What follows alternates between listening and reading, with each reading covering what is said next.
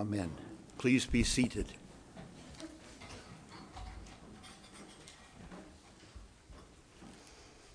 Jesus wept.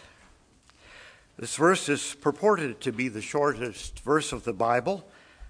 I'm not sure in Greek there's an extra word there, but it would be my choice for memorization for sure if I were back at Sunday school, maybe even these days more so. It's very concise, but the better translation would be Jesus burst into tears, so that the verb dakruo would have better differentiated the sincerity and immediacy of Jesus' expression here from the choreographed hysteria, klaio, also translated wept, which the ritual mourners were being called to do all around him. We are left with a picture here of various degrees of compassion, which is true to the letter, but not to the spirit of the text. I'll dig into these words a little more. Now, when Mary came to where Jesus was and saw him, she fell at his feet, saying to him, Lord, if you had been here, my brother would not have died. When Jesus saw her weeping, the word is klaio, and it's the, the ritual mourning and wailing and weeping that people of the Near East still do when someone has died. And the Jews who had come with her also weeping, same word, he was deeply moved in his spirit and greatly troubled. We'll get to these. And he said, Where have you laid him? They said to him, Lord, come and see. Jesus wept. He bursts into tears here. So the Jews said, See how he loved him. Our translators have further let us down with these two other words moved in his spirit, whatever on earth that means. Groaned was good enough for the King James Version, but we postmoderns have to tidy things up emotionally.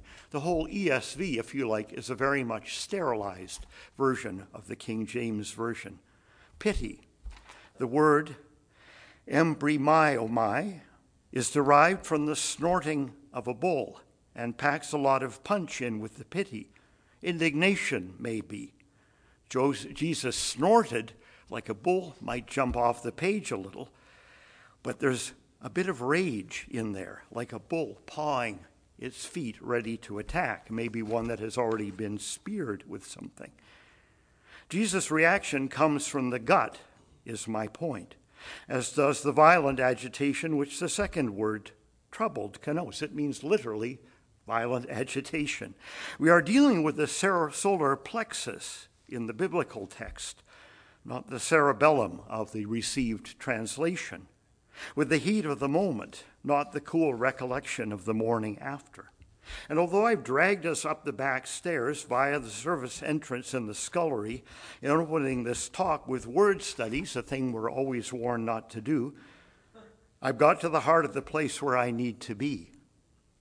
Because the depth of Jesus' emotion is the key to a lot more here than the gist of this passage as it sits on the page.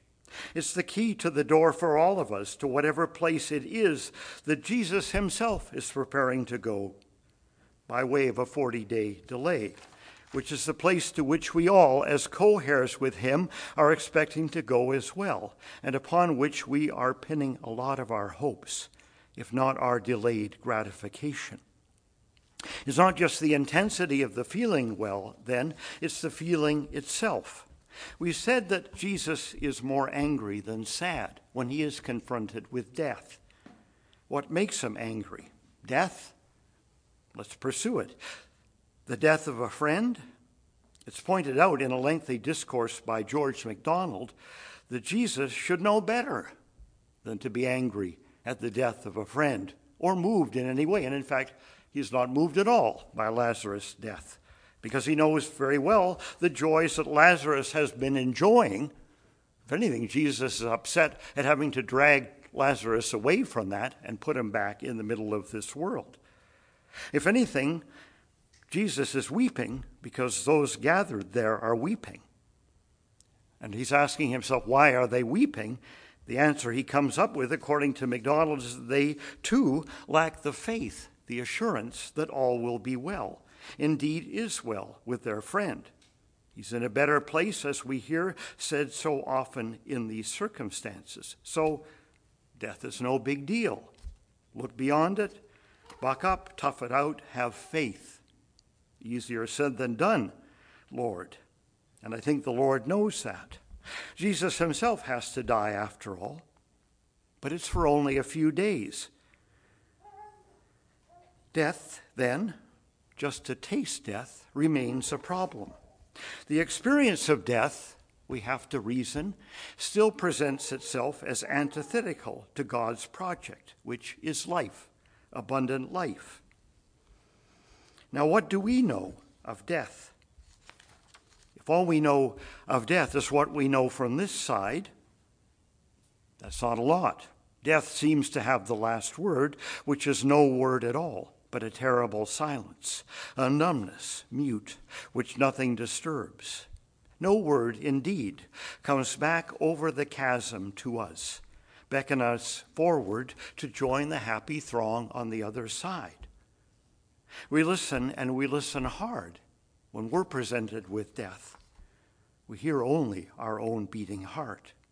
And yet, here we are facing maybe the greatest mystery that confronts us because of its existential force. The actuarial tables assure us that not one of us is getting out of this place alive. We're dealing with death every day, whether we like it or not. And yet, even with the verbosity of our biblical texts about so many wonderful things, when it comes to what awaits us beyond death, our texts are uncannily terse. Well, whatever death is doing in God's good creation, and whatever the Redeemer is doing about it, the fact remains, as we know who have looked ahead, that this last enemy does not have the last word. Death itself will die. So, what does that leave us to do when we're confronted with death? wish it away, put it to one side. How do we now learn to live as if death were nothing? Or is that what we're being asked to do? Are we being asked not at the same time to live and love as if life were something? If not everything, at least a very special something. Because when you live as if death were nothing, it tends to make life on this side of a greatly diminished value as well. And a thing which can be made into something even more than what it is by the confidence with which we can look ahead to what it might be. And to something which is seriously diminished by living this life as if this life is all we've got. we've got to get everything we can out of this life before we get out of here. When our view of life, in other words, life this side, is delimited, delimited by a sense of the ultimacy of our own mortality. It transforms our grasp of spiritual realities from a firm hold into a death grip, a stranglehold. And yet, if we simply treat this world as a home that is not our home, a place through which we are just passing through, a lot of this life becomes very diminished indeed. Now, there's something very heroic to the ex- existentialist worldview for sure. The worldview that says, this is it, so make the best of it. There is an admirable and unflinching honesty to it, or would be, if it were true. But the problem is that there is indeed pie in the sky by and by. And we get not just a whiff of it from time to time, we get to have a hand in making and baking this pie too. Like children gathered around our mother's shoulder, standing on stools or step ladders, we want to participate, to be co creators. We are eternal beings, made for eternity.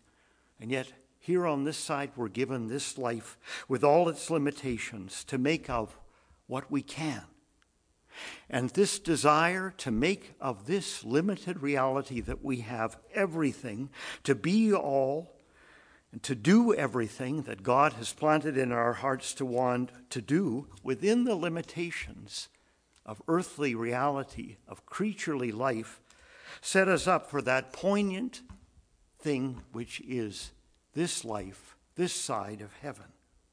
For the sense of the child is that all is right with the world, despite all evidence to the contrary, that this is not the case. The child's sense is that everything that is promised in this beautiful world will at some point, this side of glory, be delivered, that every promise will come true.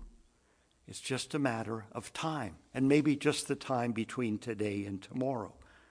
And there is something better and truer and more accurate of a child's grasp of reality that whatever God has promised, that is good, he will deliver, than any amount of last minute stoicism that the sight of death hardens our hearts and beats us into accepting, even in the name of the gospel. Now, it would help, yes, to know what lies beyond, but maybe it wouldn't. It may be more than we can ask or imagine, not less. Whatever it is, I hope it will move us too in the solar plexus and not just in the cerebellum. In the meantime, the story through history an, and an anticipation of the history to come for Jesus serves also as an analog death and life after death for spiritual growth for how the Holy Spirit takes sinners and makes them saints? The answer is very simple. He kills us first, or rather, sin pays a wage, and the wage is death. The flesh dies, the Spirit gives life. Resurrection only works with dead men and women. God wants to work his restoration his way, and his way is to make us into gods. And he'll do it on his terms because our terms are far lower than what he can deliver us. And God wants God's idea of what the divine looks like, not ours. We'll settle for less, for something that we can keep under our wraps. God has new use for that. For the mind that is set on the flesh is hostile to God, for it does not submit to God's law. Indeed, it cannot. Those who are in the flesh cannot please God. Flesh cannot be educated or reprogrammed or persuaded or wooed into acquiescence. The flesh does not provide the raw material, ultimately, with which God will make the new creation. The flesh can only be killed. Then God starts with a fresh sheet, sheet, a blank canvas, and works the way he wants, with the same elements with which he set this creation into being at the end of the day. With life, with embodiment, with all the beautiful things with which he's surrounded now. There's the mystery, there's the paradox. But the first strategic step we can take to the victorious life in the Spirit of which the Bible speaks is surrender. Surrender meaning the daily dying, putting to death of the false self that we fabricate with the brick and brack that our creation has left around us and that our culture gives us to make into our analog for heaven. So frail, so contingent, so invisible, because we cannot see what it is to be on the other side, death ends up having its hold on us as ultimate reality. So the way to get beyond death is to die to the reality that has its hold on us here while we are still alive. For the sake of all those we pull down with us, the 50% of this planet, for instance, who are not permitted to be all that they can be on this side of creation.